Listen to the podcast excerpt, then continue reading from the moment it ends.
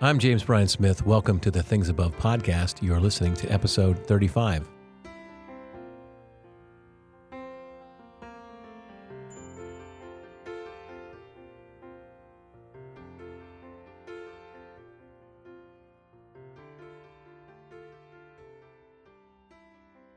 If you've been listening to this podcast before, you know that from time to time we have a guest, and we call those episodes Things Above Conversations. Today is one of those, and my guest today is Chris Heuertz. There's so many fascinating things about Chris. He's uh, a world traveler. He's worked in social justice. He's done amazing things. But as of late, Chris has become known as a real expert on the Enneagram. You may not know what the Enneagram is, but if you listen to this episode, you'll learn about what it is. And I hope you'll find it intriguing and interesting and maybe something you want to explore in your own spiritual formation. So, without any further ado, Chris Heuertz. Chris Heuertz, welcome to the Things Above podcast. So glad that you are here. Yeah, thanks so much for having me. Great to great to be with you. It's awesome. And your your book, The Sacred Enneagram, Finding Your Unique Path to Spiritual Growth, is now my favorite book on the Enneagram. Oh. I've read a bunch, hmm. and I, I, it's so good in so many ways. And I think because it's more than a book on the Enneagram. It's not just find your type and and learn why you do what you do but it's a it's a book about growth and formation and God and our faith, and so I think. Um, I just I just love it. But um, we'll talk a little about the Enneagram. I want you to explain it to listeners, especially since a lot of ours don't know maybe what the Enneagram is, this crazy thing. But um, let's go ahead and just talk. The first chapter of the book has so much in it. It's so fantastic. So many thoughts from above, as we like to say. But you open the book with a story that I really loved about your spiritual director, Father Larry Gillick. Can you share that story with our listeners? I yeah. think it's very instructive. Yeah. So I I've been real fortunate actually. Um, my first spiritual director I, I met with with uh, probably for three or four years before he passed away. Um, he had been a incredibly successful lawyer. Um, was in a terrible accident and ended up as quadriplegic in a, in a wheelchair and resisted his disability for for years until he finally consented and and then turned inward and allowed his chair to become, in a sense, sort of a, a, a prayer cell or a monastery. And um, and so when him and I would meet, it was often sharing a lot of silence, which was difficult and, and painful for me. But when he passed away, um, I began meeting with his spiritual director, Father Larry Gillick, a Jesuit at Creighton. And um, man, I've been meeting with Father Gillick maybe for 15 years. Anyway, there there had been a period of time where I hadn't been with him um, for for a few months, and I was starting to feel a little guilty about that. I, I, saw that he was doing a retreat at this Benedictine monastery outside of Omaha, so I sort of signed up thinking like maybe this will just sort of be the booster shot, the catch up. And um, and his secretary called and goes, "Hey, Father Gillick, noticed you're on the list. Could you drive him out?" And I was like, "Even better. Like now, I'll for sure get my my catch up." But on that retreat, there's a lot of things that that he guided us through that that really changed my life. And one of them was a silly little story. He had been visiting a, a Catholic elementary school in Omaha. After his his presentation, a little girl, probably in grade three or four, came up to him and, and was talking to him about the things she shared. And in mid conversation, she realized he couldn't see, and she blurted that out in his face. She goes, "You're blind," and and that's true. Father Gilcloss's sight when he was also a little child, probably mm. just about her her same age. He faces her and he goes, "Honey, that's not a su- surprise to me." right. And she goes from pure astonishment, like shocked that she hadn't noticed all morning he was blind, to deep sadness. And then she says, "You don't know what you look like." And as he tells the story, I mean, it really caught him off guard, like really a profound thing for a, a child to sort of observe. Yeah. And so before he could respond to that, she says, "You're beautiful." And um, man, I just feel like the the echoes of that story. That's all of our story, right? There, there's a kind of spiritual blindness that we suffer. Um, we don't know what we look like, and I think the enneagram sort of shows us that in nine different ways. It shows us the way that we suffer and live out of a fear. And, and sometimes we need the so-called unlikely other to, to remind us what's good and true and beautiful about us. Mm-hmm. And, uh, and I think that's that's really sort of the waves of grace, actually. Yeah, it's well on page sixteen. You write, each and every one of us is beautiful. Each and every one of us is beloved by God. I just, I love that. But then you go on to say, from this starting point, we can begin an honest interrogation of the depths of our identity, of who we really are. When we accept our inherent beauty, we find the courage to examine what makes us beautiful, to honestly encounter both the good and the bad, the shadow and the light. So excellent writing, well done. Mm-hmm. but I have a question to follow up that that statement. Why is it that we have to start our quest for identity from our own beauty and belovedness? I mean, and why is it that we commonly don't? And what's at stake if we don't start from beauty and belovedness? Sure. So in in in in First John four, there's there's all these great little sort of references and and and, and examinations of of how in the presence of love, fear can't exist. And um, my sense is religion has has failed us in that it's used fear as sort of the motivator for us to sort of f- attempt to find a way to God or, or the divine or divine love. And my sense is if, if if that's the starting point, if it's not simply an invitation to love, like we've we've we've already lost something in that, right? Love um, for its own sake gives. And if there's no threat uh, of hell or no promise of heaven, would we still say yes to, to God? Well, I, I would hope so because we have to find that, that God is so irresistible and, and so loving that it's the only the only viable option to say yes to. My sense is we, we see that in ourselves because we bear within us this divine imprint. And, this divine imprint is also an invitation to, to self love that's what all the sacred texts and all the world religions tell us that we can only love the the, the one closest to us as as as as far as we've learned to love ourselves, and that's that's that's very simple and, and I think it's very sensible, but I think even in our religious socialization, we, we don't know how to love ourselves. So I, I, think what we learn when we look into a teaching or tradition like the Enneagram is that if we, we don't actually hold ourselves with with real honest, gentle compassion and love, then then everything else is is is every other starting point is is flawed, is malformed. It, it, it, we're, we're behind the, the, the starting line, and we're never actually going to to compete towards the finish line. Mm-hmm. but the that's what's so hard is so few of us actually do that. I mean, we, most of us are trying to find our value and worth in something external, something outside, and that's where you kind of connect with the Enneagram. That we're on a search for something, right? Significance yeah. for God, for connection, and um, it's just it's counter, unfortunately, to mm. what we often do. I, love the section in the in the first chapter called "Identity and Dignity," and you actually came at that in a way I'd never heard before, and I was really I loved it so much. Um, in that section, you state that the paramount question for all humanity is, "Who am I?" And you state that identity answers the question of who I am, but dignity answers the question, what am I worth? And you talk about the importance of that relationship between identity and dignity. I'd never really thought about that before. Talk some about that. Yeah, so I came across this idea probably t- not 30 years ago, but at least 20, 25 years ago, and some of the things that Vinay Samuel and Chris Sugden were writing. Um, and in particular, in this great little sort of lost, obscure book called Seeking the Asian Face of Jesus. And you know, the work I had done for, for 20 years was international humanitarian work. It was uh, anti trafficking work. I was living in South Asia working with little kids um, affected by the global AIDS pandemic. So, so children who are orphaned because of AIDS or, or born HIV positive. And, um, and you know, when you're, you're involved in that kind of work, um, for a lot of us, the tendency was to over identify who we thought we were with our vocational fidelity, what we were doing out in the world. And and that's a great substitute if you're doing things that you think are noble or, or good. But but that I think even makes it harder to sort of return to what compels us to say yes to to these kind of vo- vocations of hope. And and so for me, I, I did get lost. I did get lost in in, in the work I was doing.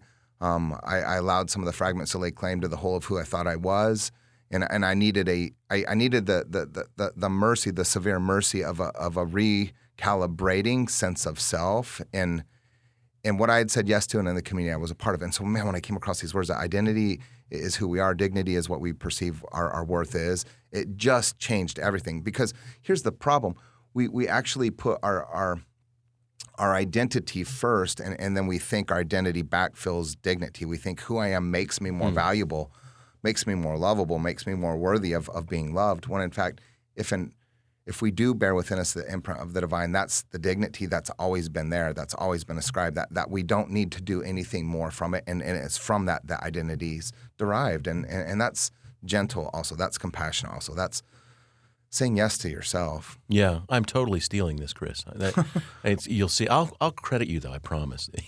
but yeah, yeah, I've been working a lot on that myself on, on um, you know, in fact, the next book I've been working on is called The Good and Beautiful You, which mm. will be the hmm. fourth book in the – and I'm trying to, you know, how do we talk about, in, not in a narcissistic way, but the sacred value of who we are. On an earlier podcast, I quoted my favorite Christmas song, uh, "Oh Holy Night," and that great line, "And He appeared, and the soul felt its worth." Hmm. I love that. And so when I think of the incarnation, I think Jesus, he, he appeared, and what does that do? It, the soul felt its worth. Like there's that dignity, and I love what you're doing there with with uh, you know made in the divine image. Um, let's see. Oh well, I'm gonna I'm gonna go ahead and jump down. You quote in this chapter the the late great Henry Nouwen, and who is significant in my life. Um, shameless name drop there for me. but um, Nouwen taught that there were three human lies about identity that ultimately destroy us. Share what those three lies are and why they're so harmful, and how do we move away? Yeah. So I actually came across those 25 years ago. I don't know if you remember this. Um, Henry Nouwen visited the Crystal Cathedral, Yes. and uh, a buddy of mine from from Long Beach had VHS taped those off of his his old classic little black and white TV. But uh, man, when I first heard Nouwen ri- sort of riff on those, that also was a game changer. I mean, that was a turning point in my life. And and Nouwen said that you know these three classic lies that we sort of bounce between: I am what I have, I am what I do, and I am what other people say about me. Really, sort of. Um, create the rails for, for how personality, let's say, is formed, how spiritual tra- trajectories are, are, are set in motion, or how we come to, to view those fragments or, or aspects of self. Um, I'm sure, like, had he had more time, I'm sure had he he really developed the thoughts, he he would have seen the natural connections. But I do see those naturally lining up with with some of the things that that we see um, or that we can learn in the Enneagram. And then one of our, our founding board members, and, and Phileena's priest over the, the past 15 years, who, who just passed away last fall, Father Thomas Thomas Keating, also sort of Wow. brings out these um, programs for happiness that are sort of just biologically hardwired to our psycho spiritual development in infancy. And, and those are power and control, affection, esteem, and security and survival. And I actually see those lining up with with Nouwen's lies. And one of the punchlines in, in my book, The Sacred Enneagram, is I then take Henry Nouwen's lies and Thomas Keating's programs for happiness, and I align them with the three temptations of of of, of Jesus in the wilderness. Um, and consequently, actually, there, there's an echo of these same very temptations when Gotapal is meditating under the lotus tree, and becoming the Buddha. I, I think what that sort of points to is these are the things that we have to learn to contend with because I think it's, uh, in a sense, probably hardwired to our, our spiritual DNA. Um, Okay, we're getting deep now. Let's let's go over those again. The, the three lies are: I am what I have. I because you said these fast. You're, you're brilliant. and You went on a. It was awesome. I am what I have. I am what I do. I am what others people say about me. So those are the three the three lies. And you write in the book that one of- one of those three was particularly difficult for you. Yeah. So I mean, so so I would say this: I, I am what I I do.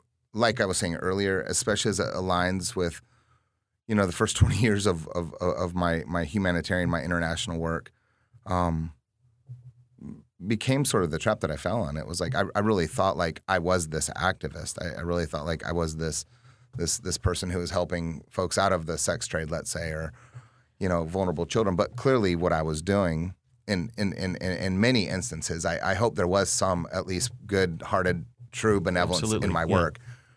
But I, I think in a lot of it, I was was projecting outside of myself what I wasn't actually finding the courage to look inside of myself. And you know, I'll, I'll say this like someone who identifies as as dominant in Enneagram Type Eight.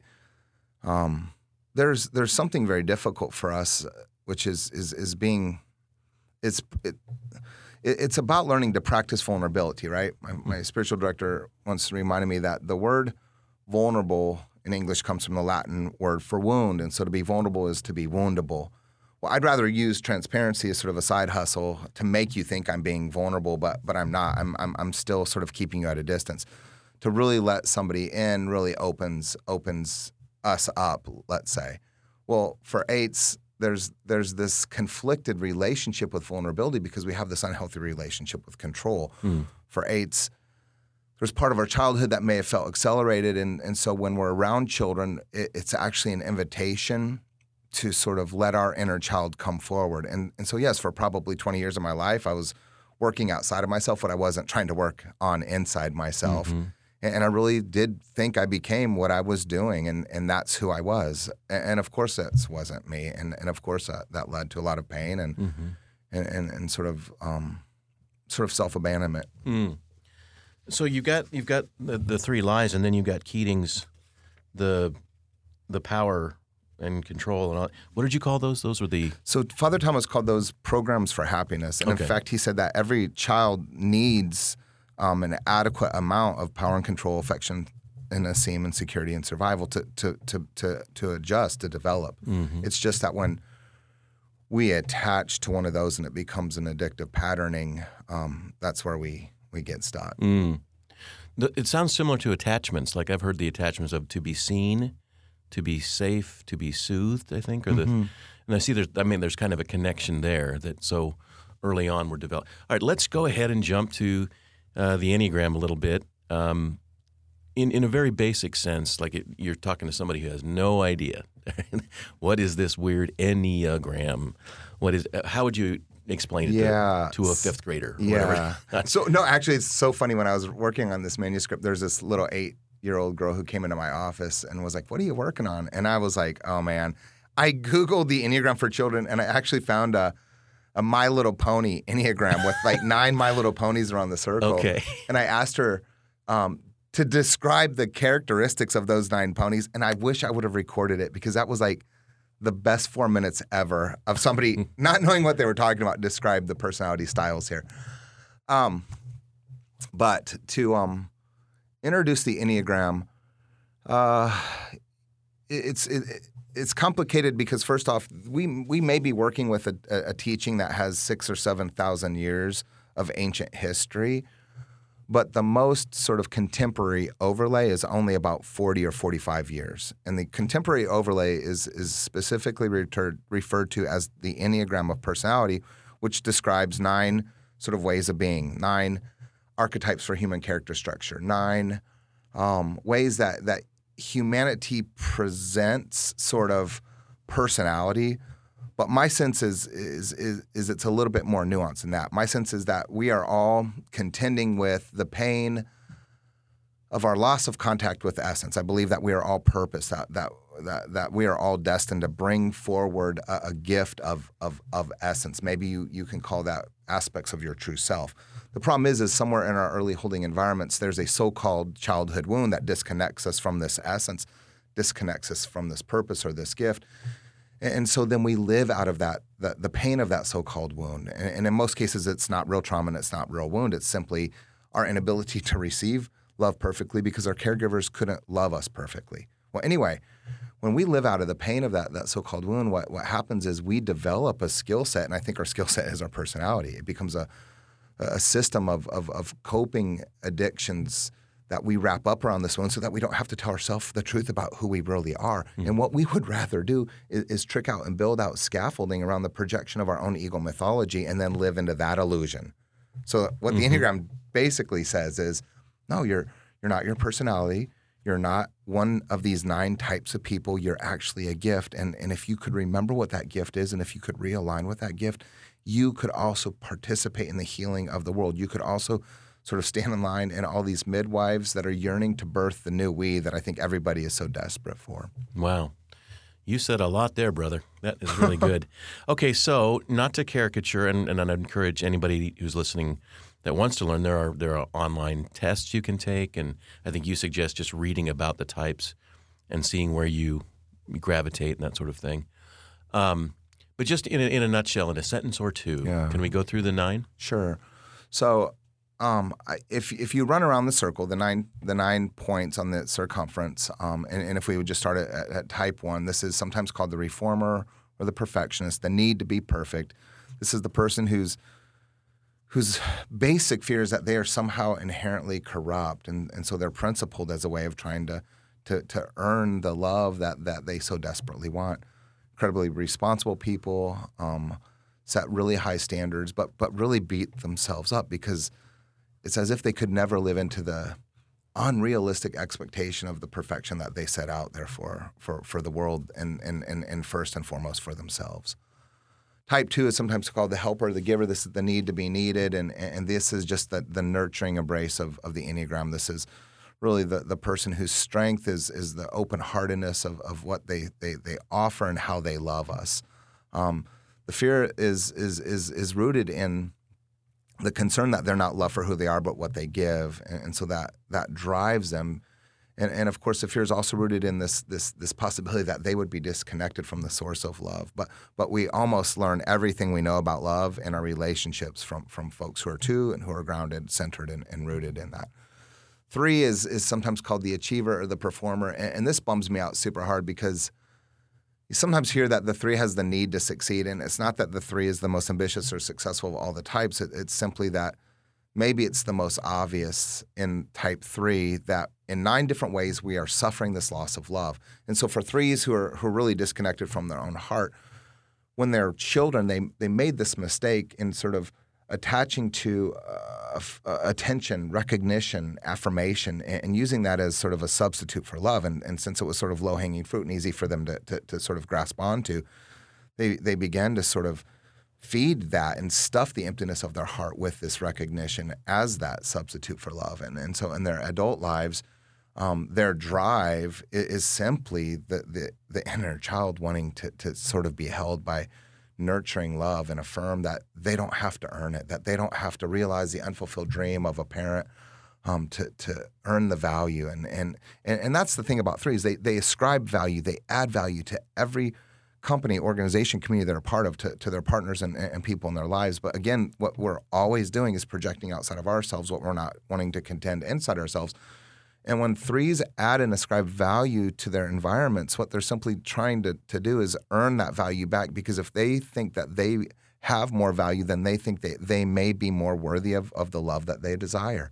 And so that's their basic fear is, is of not having intrinsic value. And and it's just such a it's such a it's a heartbreak for me to actually look at type through the basic fears because we know the fears are lies and and it really has to elicit tremendous compassion. Yeah, I, I'm glad that you're so compassionate about that because I'm a three. Oh, and I just I, I, appreciate your compassion because when I learned I was a three, um, it didn't like make me go, "Ooh, wow!" Mm. I I, mm. uh, I don't like being a three. Yeah. for for exactly the same reasons that you've described. Mm. We could mm. come back to that, but thank you for being compassionate yeah. about it. Yeah. Because some people look at threes and go, "Oh, they're just they're fake. They're just achieving. They're just accomplishing."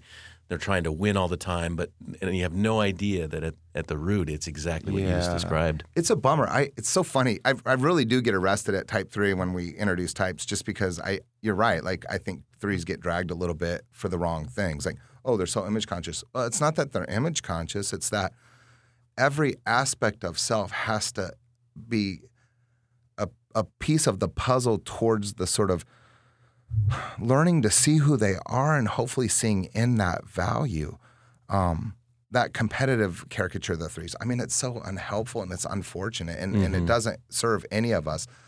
And if you're honest, threes are actually more self competitive than they are sort right. of with people in their lives. And and again, that's just that inner attempt to sort of return to that that that that that child within that just wants to be held. I mean, this is I, I don't want to go hard on threes, yeah. but that well, I'm digging it. So that that wound with the three is is really around the emptiness of the heart, and it's attaching to a heart of a nurturing caregiver, letting that heart do for the three what the three is afraid they can't do for themselves. And and you see, we we do this, we all do this in nine different ways.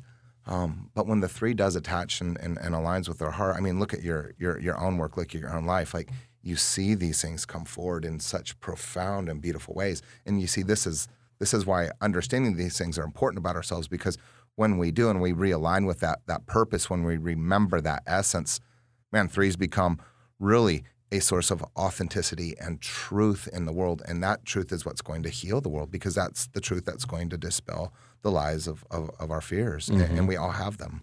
No, that's beautiful. All right. Well, again, the book is the Sacred Enneagram: uh, Finding Your Unique Path uh, Path to Spiritual Growth. So here we go. Well, we've got three. We're, we're a third of the way. How oh, about, about, number four? Okay, so four is sometimes called the um, they call it the the romantic or the individualist. I sometimes call the four the diva.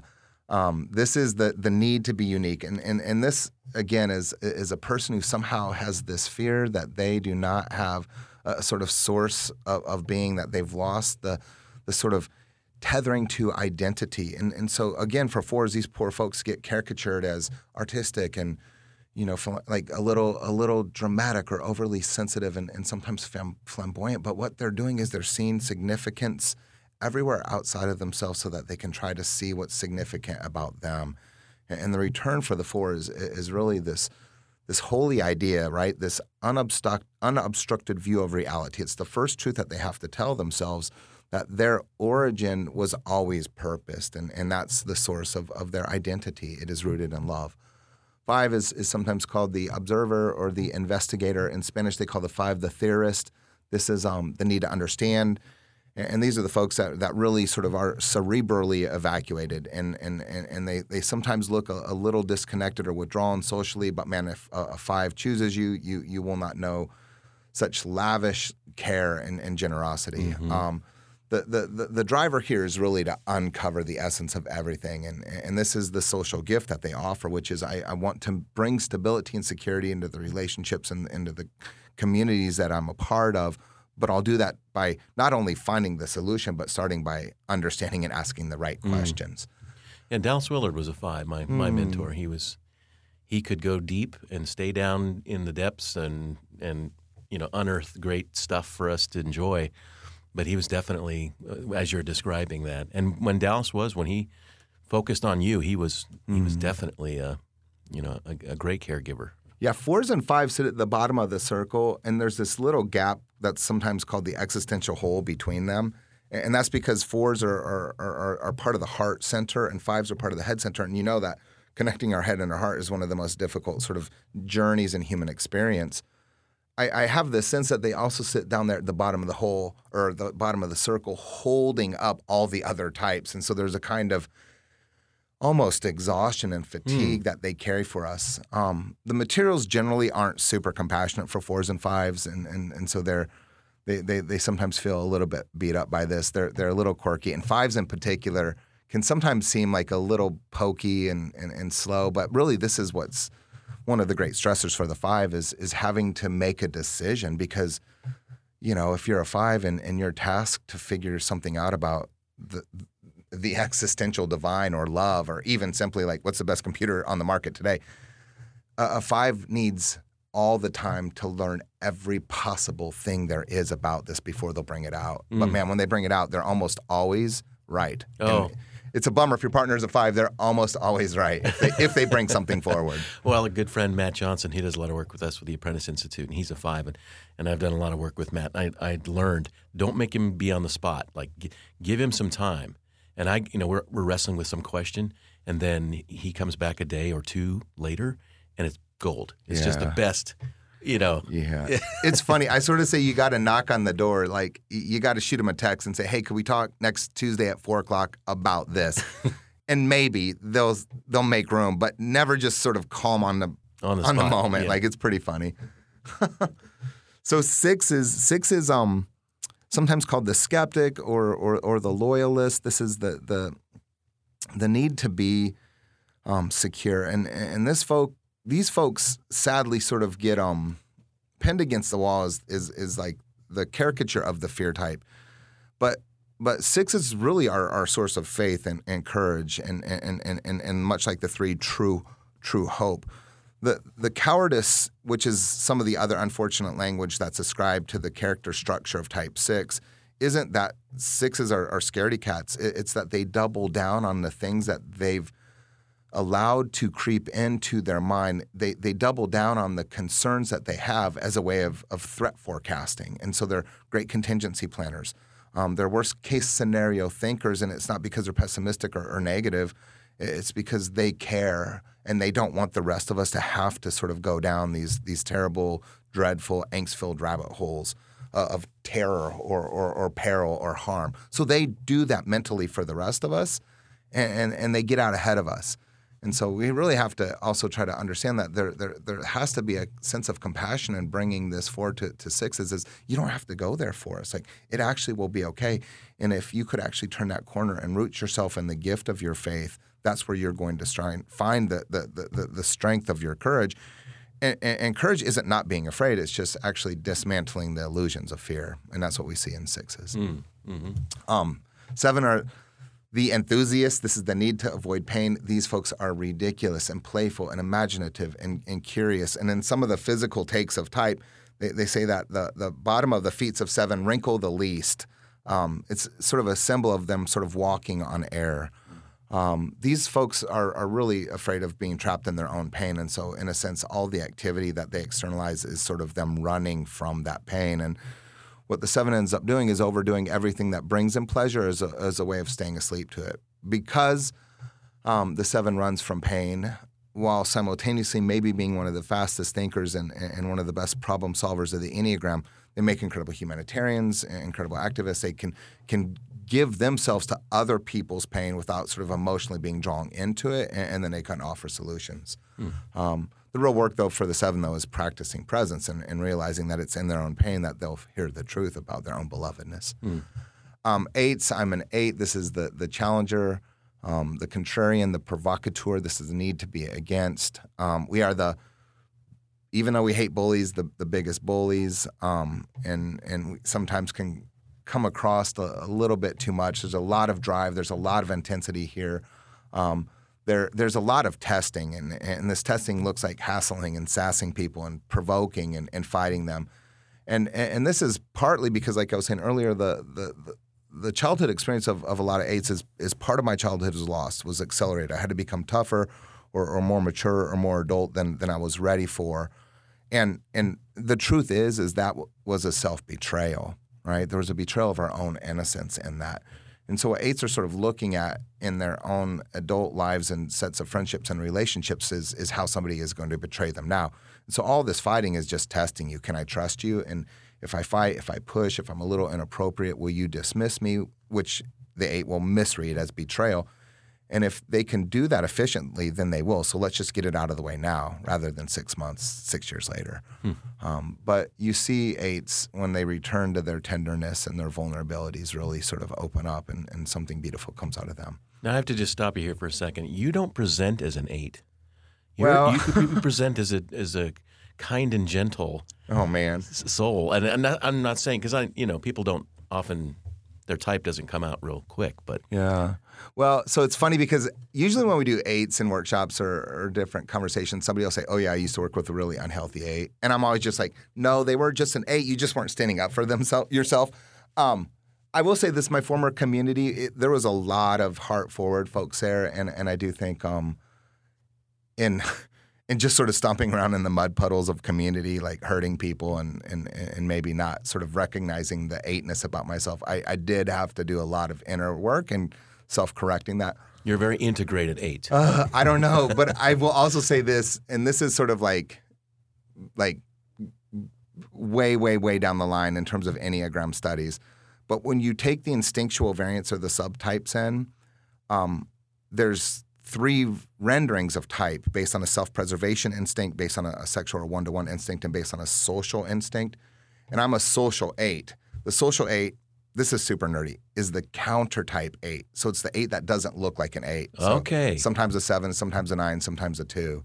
Um, so the counter types throw everybody. Yeah, okay. Well, that now you're going deep. Okay, so we've got one more, and our sound engineer who's listening to this as we're talking is a nine. Oh, so Man, I love nines. So I love nines. Nines sit at the top of the circle, and and some of the theories there basically tell us that that the nines sit way up there at the top because they are a source of love and and, and love and action, and, and, that all the rest of the types basically fall off to the right and the left of the nine is hmm. is sort of really bright at one and eight, and and really sort of withdrawn at five and, and four.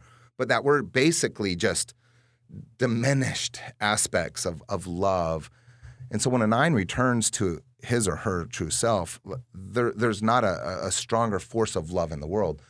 Now, the nine is sometimes called the mediator or the peacemaker um, because there's this ability to arbitrate outside of themselves and harmonize outside of themselves everything that they want to see aligned in the world.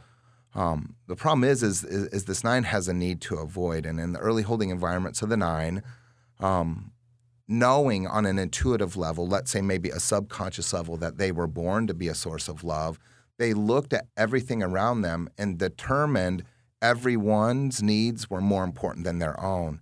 So what they did was was was they wrote, let's say symbolically, they wrote down what was important to them on a on a piece of paper, tore it out of the notepad, crumbled it up, and put it in their back pocket so that it was always with them, so that they wouldn't forget it. But then they let's say pass that notepad around to their family and said, "What's important to you? And what's important to you? And what's important to you, to you? Because that's what I'm going to make most important to me."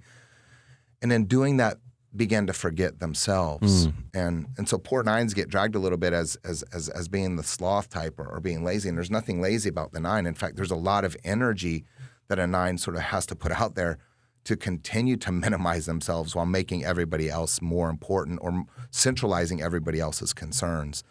And, and what this does for the poor nine is, is it really sort of becomes a kind of fatigue that they carry in their body. And so this is why we look at them as a little lethargic, but there's no lethargy in there. In their heart, there's a lot of there's a suffering that that they carry for the rest of us. And, in their head, they have to turn all of this off because in, in their head, if they actually woke up to themselves, um, they'd have to bring themselves and their needs forward. And, and on a subconscious level, there's something about that that seems to be a little bit too egocentric or selfish. So in their head, there's a kind of mental numbness that that keeps them asleep to self. Um, but man, when a nine really returns to to centering themselves, like I said, you you you you you you've never seen a more activated person mm-hmm. out there. Yeah, that's true. Well, that was a great, you know, sketch of the of the the types. And I just want to say to those who are listening that Chris is going to be doing a, an intensive workshop at the Apprentice Gathering, September 26th to the 28th that 26th you'll have a you could spend a whole day with chris uh, digging deep into this stuff. So i encourage you to go online apprenticeinstitute.org and sign up for that. I'm i'm, I'm dying to, to listen to more of what you have to say about this stuff. Chris thanks for being on this this episode and i want to have you back yeah appreciate really appreciate it really appreciate your work and what you've done to sort of help in our own sort of evolution of, of, of, contemplative and spiritual consciousness. It's, it's a huge gift. Oh, you're very kind. That's awesome. Our guest again, Chris Heuertz, who has written this great book, The Sacred Enneagram. Check it out. It's the best there is on this subject. I hope you enjoyed this Things Above conversation. I know I did. Chris is a fascinating person, and there's so much to learn from him. Uh, I want to spend more time with him and uh, dig deeper into his, his, his book and get to know him. He's just a fascinating person, and uh, it was great to spend some time with him. Thank you, Chris, for being with us. I hope you join me next week for episode 36. Until then, you can find me on Twitter and Facebook at James Bryan Smith, and you can learn more about this podcast at apprenticeinstitute.org. As always, if you enjoyed this episode, please share it with a friend. And you can also subscribe, which means you're going to get them automatically each week. My hope, as always, is that if one day you're asked, hey, what's on your mind? Your answer will be things above.